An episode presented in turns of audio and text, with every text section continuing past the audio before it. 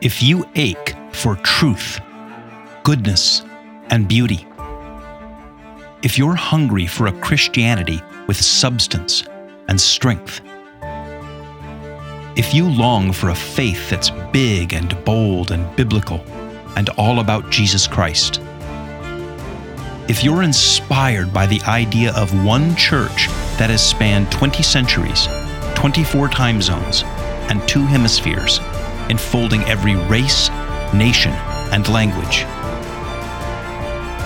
then you're considering Catholicism. Shh. It's time for book club.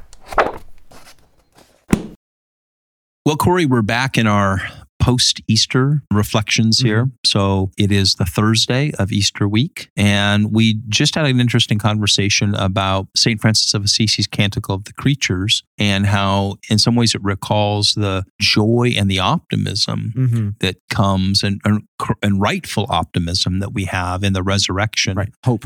Hope. Yeah. Yeah. that's the right word I was looking for is hope. the hope we have in the resurrection. But now we're going to go a little bit of a different direction. Here's the dark side, of course. Right. There's, there's a, always a dark side to everything. Uh, well, there doesn't have to be, but there often is. So, this is an episode of our book club. Mhm. And we're going to go in a direction that I think most people wouldn't see coming for Easter week and Catholic Book Club, Catholic Considering Catholicism Book Club. But we're going to talk about Frankenstein, Yes. particularly the, the original actual novel by Mary Shelley, Frankenstein. And for those who are saying, what why would we choose Frankenstein for a Considering Catholicism book club book? And why would we talk about on Easter week and associated with the resurrection? Why don't you set this up and explain that? Yeah. Well, first, let me say I understand why you're asking that question. It's a legitimate question because, in some ways, it does seem like a, a kind of out of the blue pick. We talked uh, in our first book club episode about like what makes a book Catholic. And really, we're at the level of themes for this. Um, and I think as we talk about it, we'll see why there's just a lot to plumb in Frankenstein that gets us into the truth that that we understand through the Catholic faith. But in in terms of just the nuts and bolts of the novel, Shelley was not Catholic. There's actually very little religion in the novel, so it's it's not at the that level.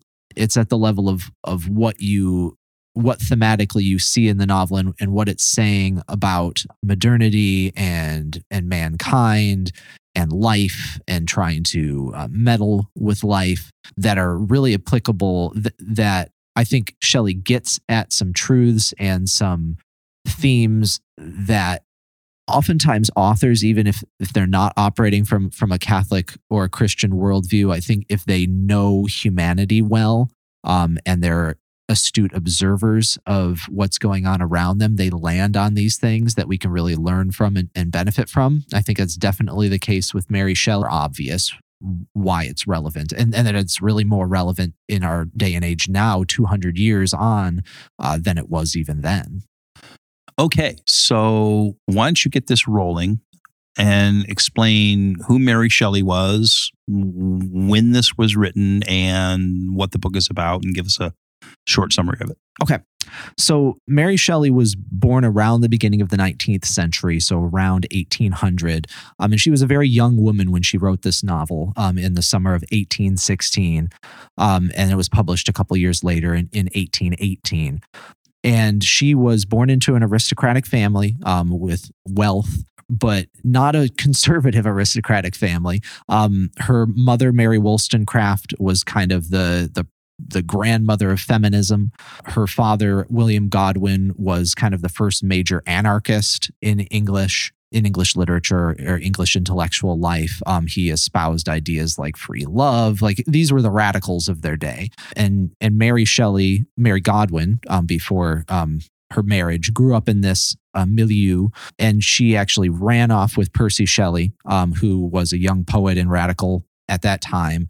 Ends up in continental Europe in the summer of 1816 and is is hanging out I, I think it's in Geneva, but in, in Switzerland during this rainy, dark summer with Shelley, Percy Shelley, and Lord Byron, and kind of this very literary, political, radical crowd. And they're all stuck inside and they decide to write ghost stories.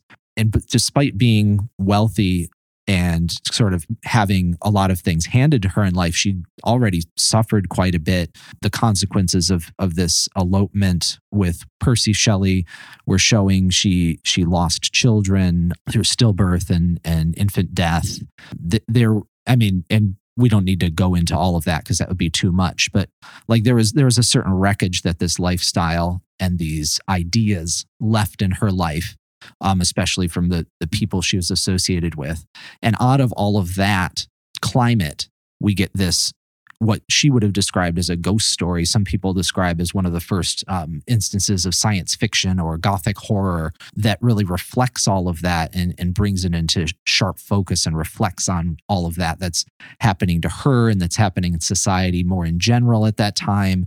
Because this is like the, the dawn of the Industrial Revolution and an, an age of, of science and discovery the people of Europe and the West are really excited, and, and it kind of feels like there's nothing they can't do at this point.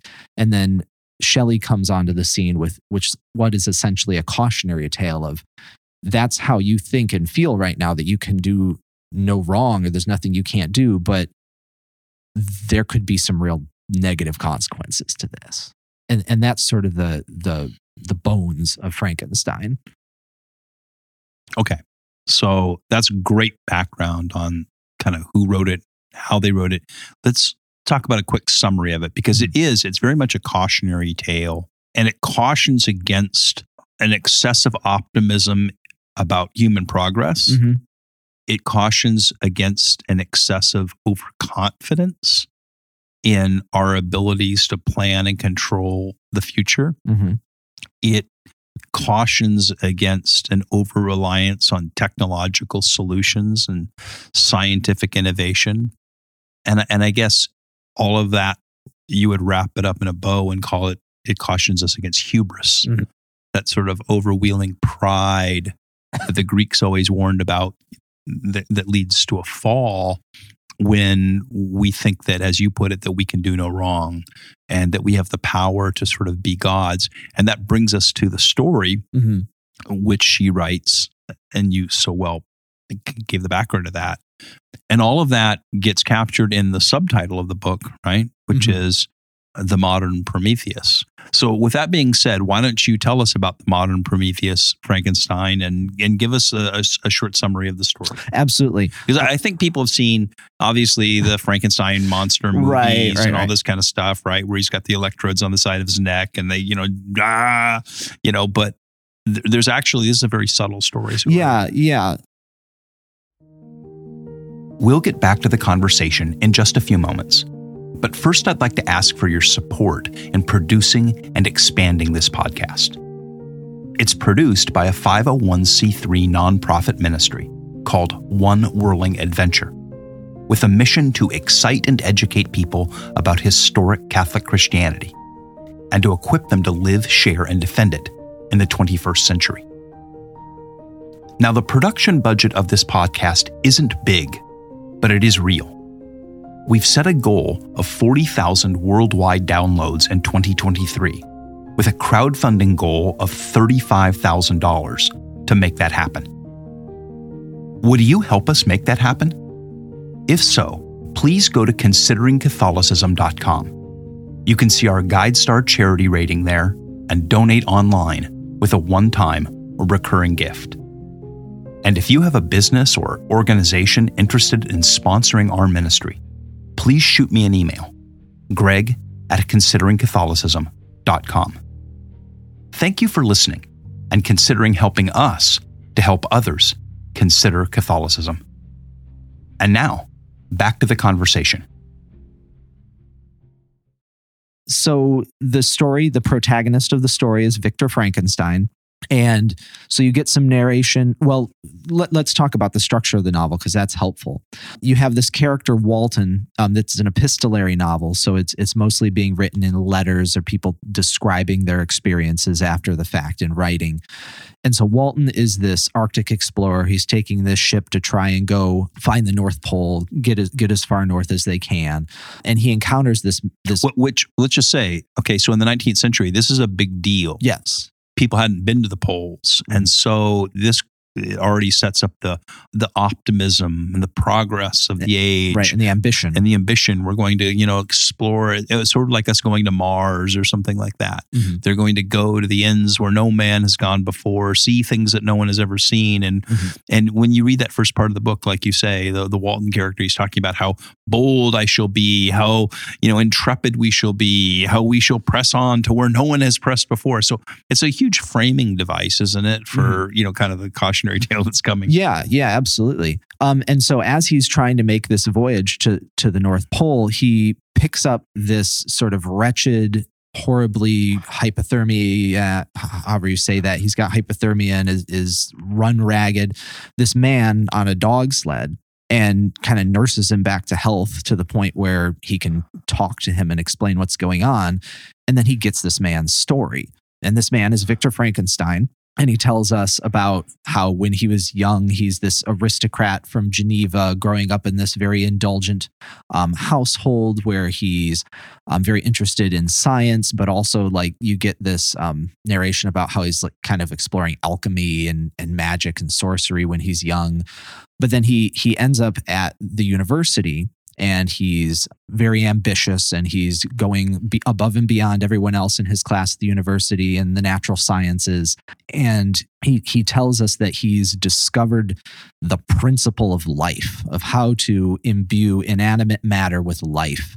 And he just thinks that he's going to win undying glory and honor for this um, this amazing achievement. But what he's got to do first of course to display this achievement that he's made is he's going to make a creature um, a, a human like creature that he will imbue with life.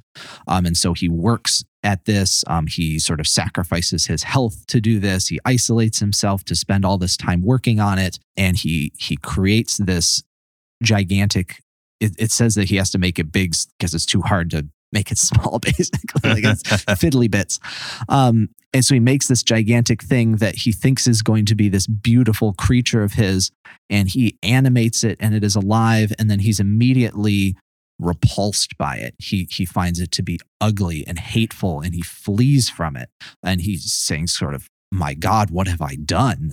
And then he kind of just forgets about it because the the creature wanders off, and he doesn't know where it is until not too long after that he gets called not called of course this is the Uh, 19th but r- century right there R- I the- just, yeah. j- see right now you're getting a, a, key, a clue a little bit into the hubris Mm-hmm. of frankenstein the character right because he, he goes through all this effort to create life Mhm. right and he makes this giant creature and then he as you say sort of forgets about it Right. right i mean there's a sort of sort of there's this a the character throughout his story has this kind of weird sort of self-centered hubris Mhm. he just kind of does things and doesn't really consider the consequences of them Well, he kind of gets embroiled in his own feelings and his own misery, but then he doesn't see what's going on around him or especially the consequences to other people. which And is so- part of the cautionary tale of Yes. all this and where we're going with it. Absolutely.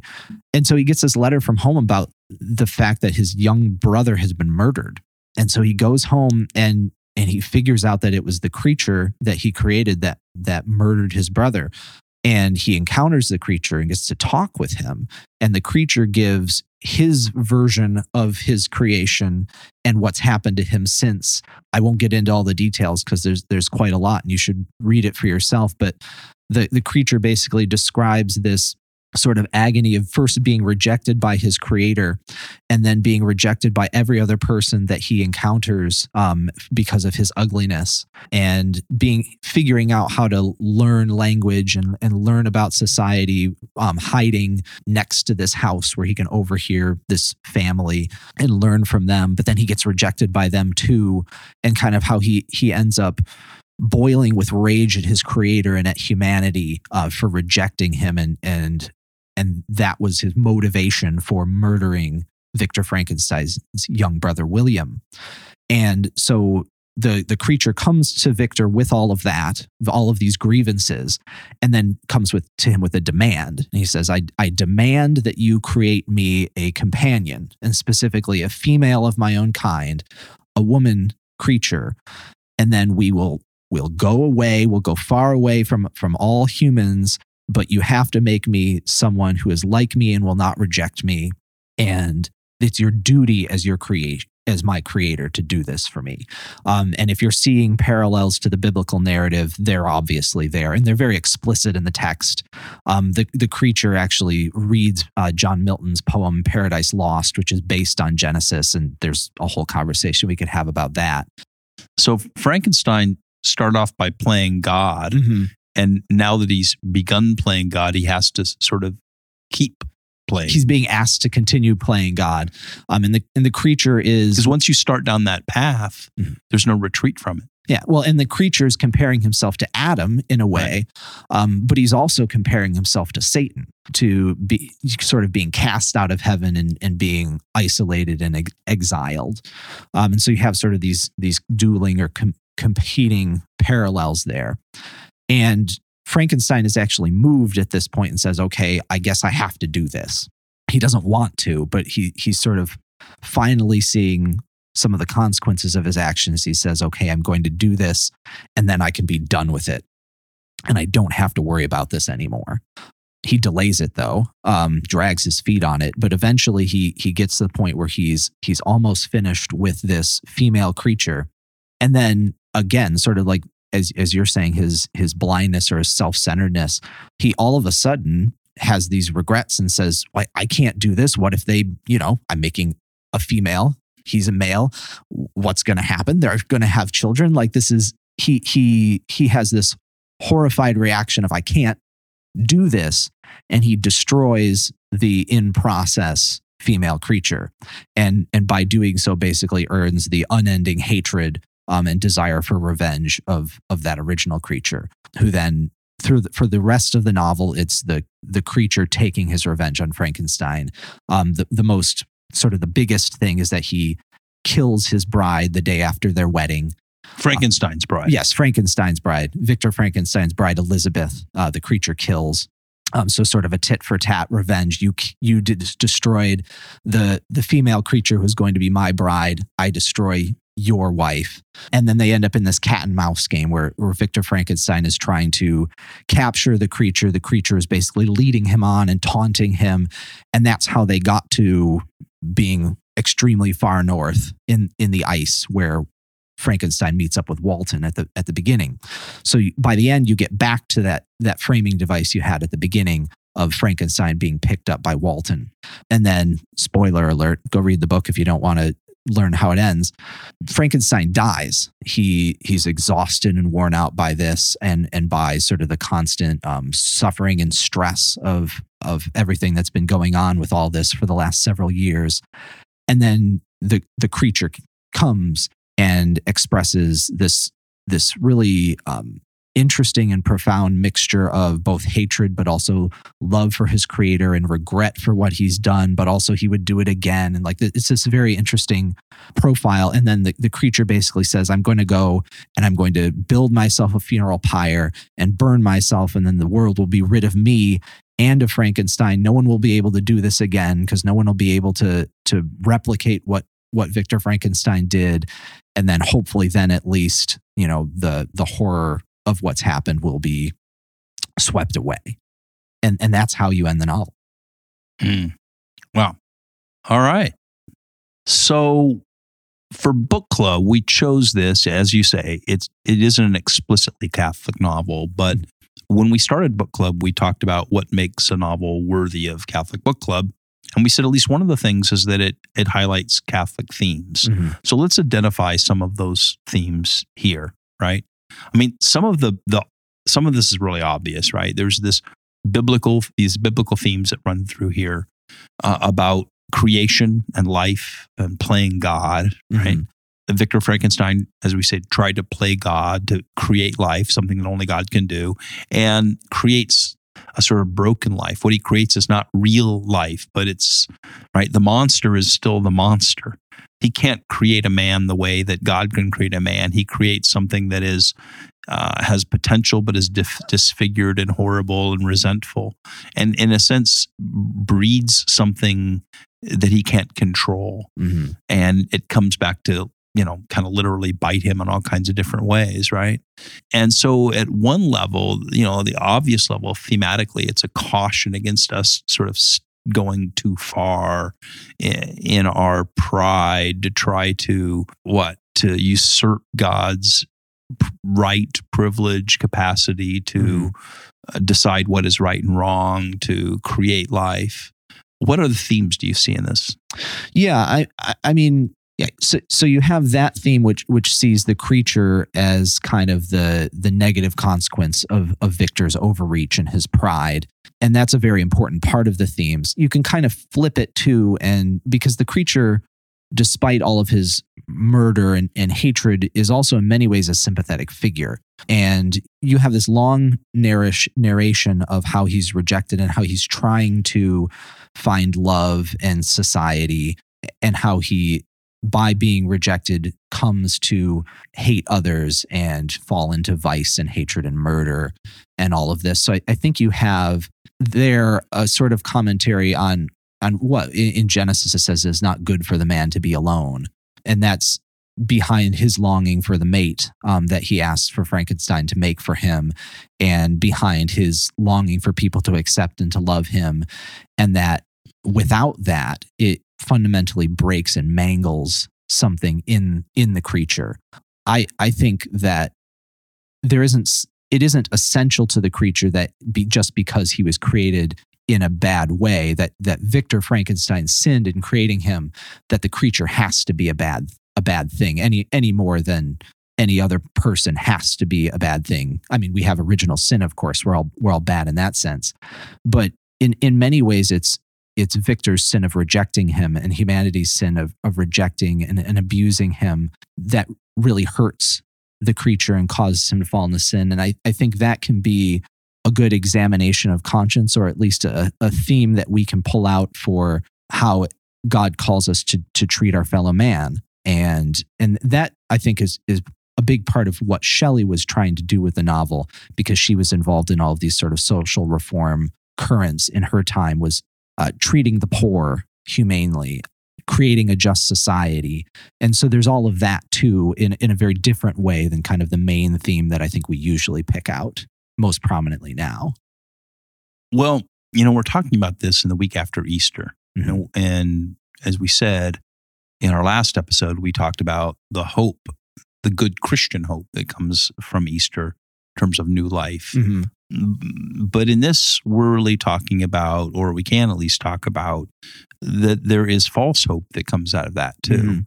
um, right? The the the hope for the future that we have, Christian hope, is based explicitly on, as we said in talking about the Canticle of the Creatures of Saint Francis of Assisi, is based on God's initiative in the in the resurrection, as Christ is the first first fruits of all that will be redeemed we can't create that redemption on our own. Right. So, optimism about the future because of scientific progress or social progress, and all that is not Christian hope. Right. Right. Right.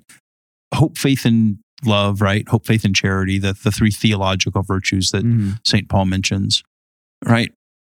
Boy, those get a little bit confused, especially hope, because I think we think of hope as optimism. Mm-hmm. I think that's how I, I think that in our parlance, sort of modern parlance, hope is optimistic. To be hopeful is just to be optimistic about the future. Right, right. But Christian hope is something very different. Christian hope is a trust, is about really trust. And Christian hope is trusting and believing that God will honor the promises that he made, going all the way back to Genesis 3 mm-hmm. when he promises to uh, what to to turn the tide and to end the sin and brokenness of this world. And that really is what we talked about in the St. Francis of Assisi Canticle of the Creatures uh, in last episode when we said, hey, what St. Francis is doing is looking forward to that resurrection hope. Okay. But what we have in the milieu that you're talking about, that the author of this book comes out of, that it comes out of this time, the early 19th century, and I might say in the early 21st century, sure. which is it's not Christian hope. It's merely optimism or hopefulness that things are going to turn out. Well, that, that we that right that mm-hmm. we're we've got the right people that good people are working on this. We've got we've got you know uh, social programs and we've got scientific advancements and we've got technological engineering and we've got all these things and we're pretty sure it's all going to work out. Well, and frankly, it's it's faith and hope in technology and in social engineering that the better minds will have control and will be able to reshape the you know the masses into a, into a better future. I, when I was reading rereading it this time and reflecting on it, it occurred to me, and I, I know you you want to talk about a number of contemporary applications of this. This is one, is that Victor Frankenstein he goes off to university and he decides he's going to create life and he tries to do it all on his own in this unnatural way. And it's only like towards the end of the novel, after delaying all this time, that he ever, th- you know, gets around to getting married. And that was something that was always sort of in the background from the very beginning, because there's this whole setup where it's like his distant second or third cousin who they've kind of been basically intended for each other for a long time. But he keeps delaying this and putting it off what what's God's intention for how we create life, how we propagate the species is, right. is through marriage. That's that's his will. That's the structure that he has built for society. But if we if we discard that or we neglect that in the way that Frankenstein did, and we come up with all of these technological ways of producing life. Um, right. th- plenty of things nowadays, whether that's in vitro fertilization or like Frankenstein essentially commits this sort of act of abortion on on this female creature that he's he's building. He snuffs out the life before it really has a chance to get going.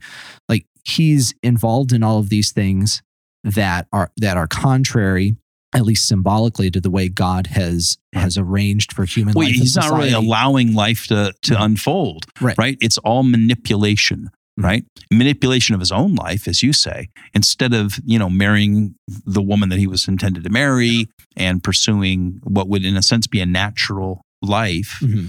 uh, what he does is he puts his ambition, his career first, right? Mm-hmm. That's a pretty much a contemporary thing, right? Mm-hmm. More and more and more, we're, we're facing depopulation, you know, in the industrial world because people are putting their career ambitions and and pursuit of money and ambitions and all their other things first, right? And everyone's forgetting to get married and have children. Right. Well, and and and and so he pursues this stuff, and then he begins to, as you say, uh, instead give birth to all of these other things, which he then loses control of. Mm-hmm. Well, and he's essentially rejected or neglected the the family and and his role as a father for this creature, and and that results results in the creature having a very hard life and, and not being able to integrate into society. Well, right. Think about the the neglect and the the destruction of the family and the neglect of fatherhood and parenthood in, in our age as a, as a direct parallel right. to that. So he's created this thing, but you know, like as you say, you know, he, he has no moral responsibility. That's the thing that strikes you about the Frankenstein character mm-hmm. is he has no sense of a self-awareness because he sort of like following from instant to instant, he sort of is kind of clueless. Like, oh, I forgot I made this monster, and oh, I forgot to do this, and oh, I forgot to marry the woman I was supposed to marry. Oh, I started to do this thing, and I never really thought through what happened if I made a female, and then they started to make uh, lots of little baby monsters all over the place. Oop, oops. And he continually just sort of stumbles along without thinking things through. Mm-hmm. And he never has a sense of awareness or he never sort of thinks through the consequences of his actions. And he never feels any in a sense, sort of um, figures out the moral responsibilities that he has. Mm-hmm. He ends up being full of a lot of regrets, but he, you never sense that he really feels moral responsibility for it all. Mm-hmm. He just feels regretful when it blows up in his face, mm-hmm. and and so he's this this in, in some sense he's kind of a clueless character in that he just he has the potency. This is right um, the modern Prometheus. He doesn't really think through what he's doing. Uh, and he never really takes responsibility for it until it's sort of you know he has to because uh, the consequences force him to. Well, and and I see that modern Prometheus subtitle is largely being meant ironically because you have in, in the original myth about Prometheus that Prometheus in some versions of the myth Prometheus creates mankind, um, but in all of the versions he brings mankind fire, this sort of fundamental technology that allows man to live a better life and he's punished for it by Zeus, by the gods. But Frankenstein, he he thinks he's going to be this great benefactor of mankind, and it really just he he doesn't all he brings to mankind is is death and destruction and and sorrow and it blows up in his face as well Yeah. So let's talk about some contemporary applications of this, right? Mhm. So uh, let, let me talk about what I think. Well, let's kind of progression here. Uh, let's first talk about bioengineering, Mhm. right? So the manipulation of life. And that's what Frankenstein does in the novel and 200 years ago. But we're reaching the point where we can do some of this for real. Mhm. So when we look at some examples, we talk, start talking about cloning, human cloning. We start talking about DNA mani- manipulation, about uh, genetic engineering of people. Some of these things, you know, maybe seemed like science fiction 20 or 30 years ago, but they're not really science fiction today. Mhm. And we really are increasingly reaching a zone where we have the power to manipulate life at a very fundamental level because of the Human Genome Project, a lot of the things we, we understand how the building blocks of life work. And and some really weird things you know uh you know a lot of people have heard about cloning this and that. What did i i read just the other day that some scientists now they've done tests with mice where they're figuring out how to basically create uh, a new mouse with two daddies. So how to artificially uh, i guess uh, i'm not sure i understand exactly how they're doing it but somehow genetic manipulation to take uh, two male mice and somehow create manipulate at a cellular level Mhm. to create a, a new baby mouse from that. And they're talking about how wonderful this will be because now uh, homosexual couples two men can have a baby. Uh, and, and it's all full of this sort of blithe sort of language of progress that you i think becomes part of the cautionary tale of this novel. Like hey look what we can do now. Hey uh, here's another great idea we've come up with.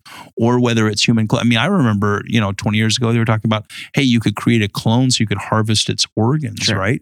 So you could have you know sort of you know clone Cory and then when your liver wears out you just have clone Cory donate your own liver.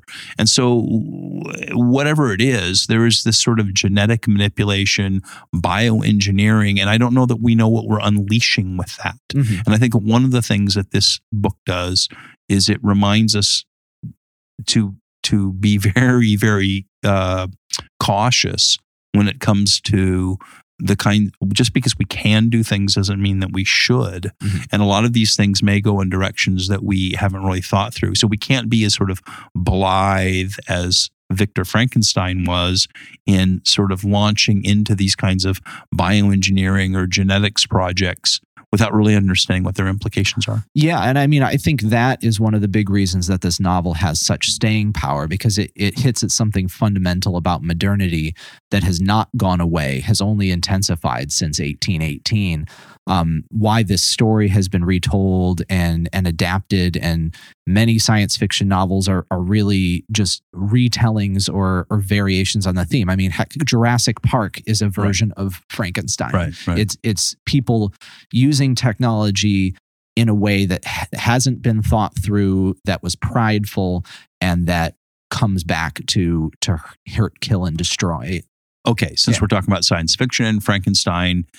Okay, but I see your bioengineering and raise you artificial intelligence. Mm, Now, this is, I don't know if people are keeping up with what's going on with this, but it's happening faster than anyone is realizing. Um, these are the kinds of things people would talk about. Well, like someday this will happen or years from now. And now what we're talking about is months or weeks. Um, you know, so if you're following along, you may, this is happening so fast, you may or may not even be aware of the fact that something called Chat GPT uh, was released. It's an, an artificial intelligence tool uh, that can do some pretty amazing things. That came out right before Christmas. Uh, and then just the other day, now ChatGPT 4 is out. And they're talking about five being out by fall. And each one of these things is exponentially more powerful than the previous one.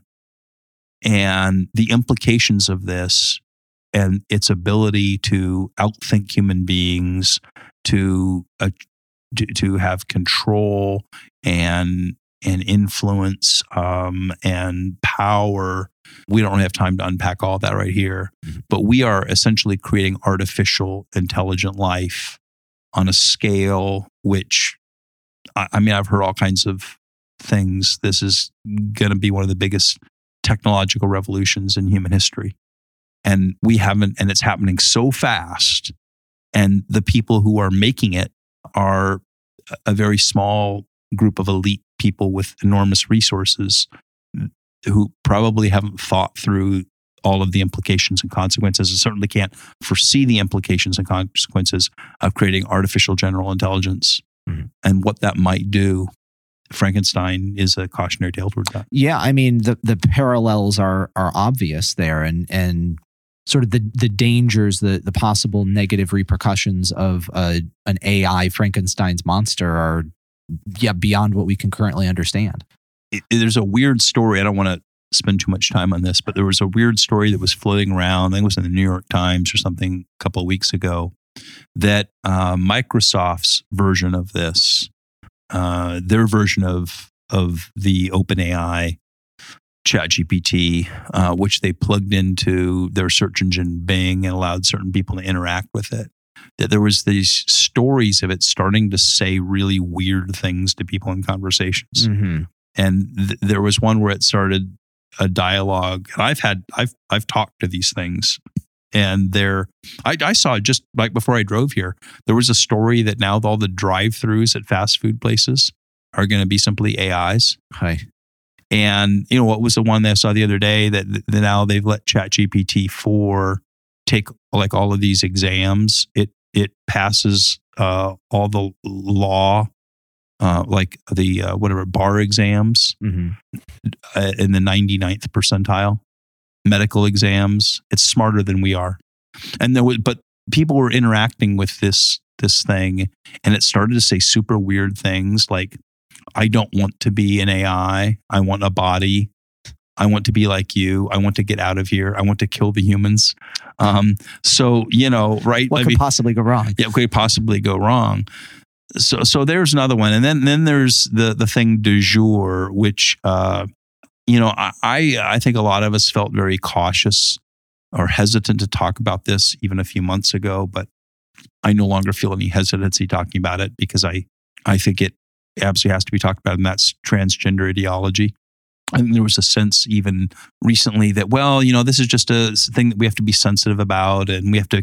And I don't feel that anymore. I think this has become um, an anti Christian ideology and I mean that at a very fundamental level, anti-Christian. It's it's it's uh, it, it's some kind of uh, weird doppelganger opposite of Christianity, and it and I think that what it is is it's the redefinition and the recreation of human life along a very different model.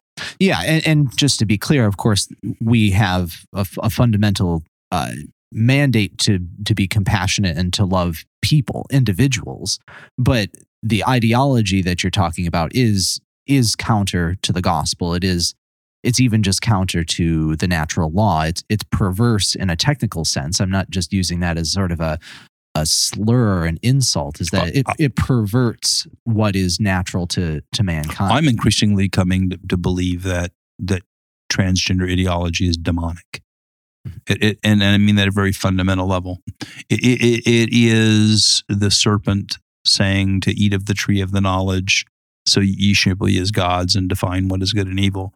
Um, and um, like I'll probably have to do an episode about why I think that is, but I'm increasingly I'm coming to believe that it is something that turns the fundamental law and, and sovereignty of God on its head and inverts it in a very twisted way.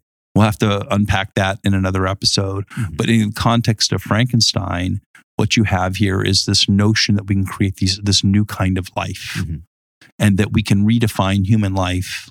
And through our, our technological medical prowess, we can we can do essentially whatever we want to. And the reason I saved it for last is I think there's other parallels. It's not just the hubris of us doing it, it's then the unintended consequences when the creatures that we make are miserable. Mm-hmm. You know, when you look at what's going on with transgenderism and I, I believe there's going to be a generation of children and people that grow up that, in a sense, become victims of this. And in, in many cases, they've been, whether it's with, you know, uh, puberty blockers or or, or, surgeries that we are have manipulated and twisted them, and they're going to be alone and they're going to be broken. Mm-hmm. And a lot of them already were, are showing signs of. I mean, there's statistics that, that the rate of suicide is higher among people who have experienced these kinds of transgender uh, transitions more than anybody else. And you can just say, well, that's because we're a bunch of bigots and we're not nice to them, or it's that we have really created and we've broken these people mm-hmm. or we've allowed them to be broken, or we've become complicit in them breaking themselves. However, you want to put it, people are being broken. And when you talk about in Frankenstein, you know, in the novel, where the monster comes to the doctor and says, Why did you make me this way? Mm-hmm. And and I'm now incapable of of really living human life in a natural way. And, and again, th- that's not what this episode is about. But I do see parallels here, and I do see that that it's not just our hubris, but it's the unintended consequences that come of that, and how in all these different things that that could blow back up on us. We were doing this, as we said, on Easter week because we wanted to talk in the episode about uh, St. Francis of Canticle, the creatures, about the proper Christian hope and new life. And then I felt that I wanted to do a book club this week about Frankenstein because I think it it's the flip side of that. Mm-hmm. It's it's not proper Christian hope, it's false optimism and hubris about what human life can be. And it's a huge warning to us to to do what St. Francis says, which is give credit and due to the Creator and praise to the Creator and find our place within the family of creatures, mm-hmm. not try to become creators ourselves. Yeah, I mean, it really is the dark side or, or the shadow of it because there isn't, A, there is Frankenstein's sin and his trying to play God and the negative consequences of that. But then there isn't redemption. There, there isn't um, ev- everyone I mean, the creature is legitimately monstrous, but no one will have compassion and, and pity on him. And, and, Frankenstein won't take responsibility. And both Victor Frankenstein and the monster both end up d- dying in despair at the end. And I don't know, my, my takeaway in a world that is sort of a world of Victor Frankenstein's, or at least a world kind of increasingly run by Victor Frankenstein's, is that we need to be the people who a are not complicit in it, are not are not doing what Frankenstein did, but b having compassion and and being the instruments of Christ's redemption to the people who are hurt in the wake of all of this. Because yeah, I, I, I agree. There there will be and there already are people who are deeply wounded, and we need and and no one is too wounded to be redeemed and and and loved by Christ. And that and that's the hope and the redemption of of Easter and of Christ's new life is that it can come to any of us and all of us. Um, and and that's what's missing in the novel and what makes it such a, a chilling and enduring cautionary tale. Well, well said. And as we say in the business, mic drop on that one, Cory. So thank you, Cory. Uh, that was an interesting book club. Yes. All right. Take care. You too. Thank you for listening. My name is Greg Smith. And if you've enjoyed this podcast, would you please hit the like and subscribe buttons wherever you get your podcasts? And please share it with others. And if you're curious about the Catholic worldview and faith, the Church and its saints, or Catholic history, culture, and art, then visit consideringcatholicism.com and email me to let me know what you think. Greg at consideringcatholicism.com.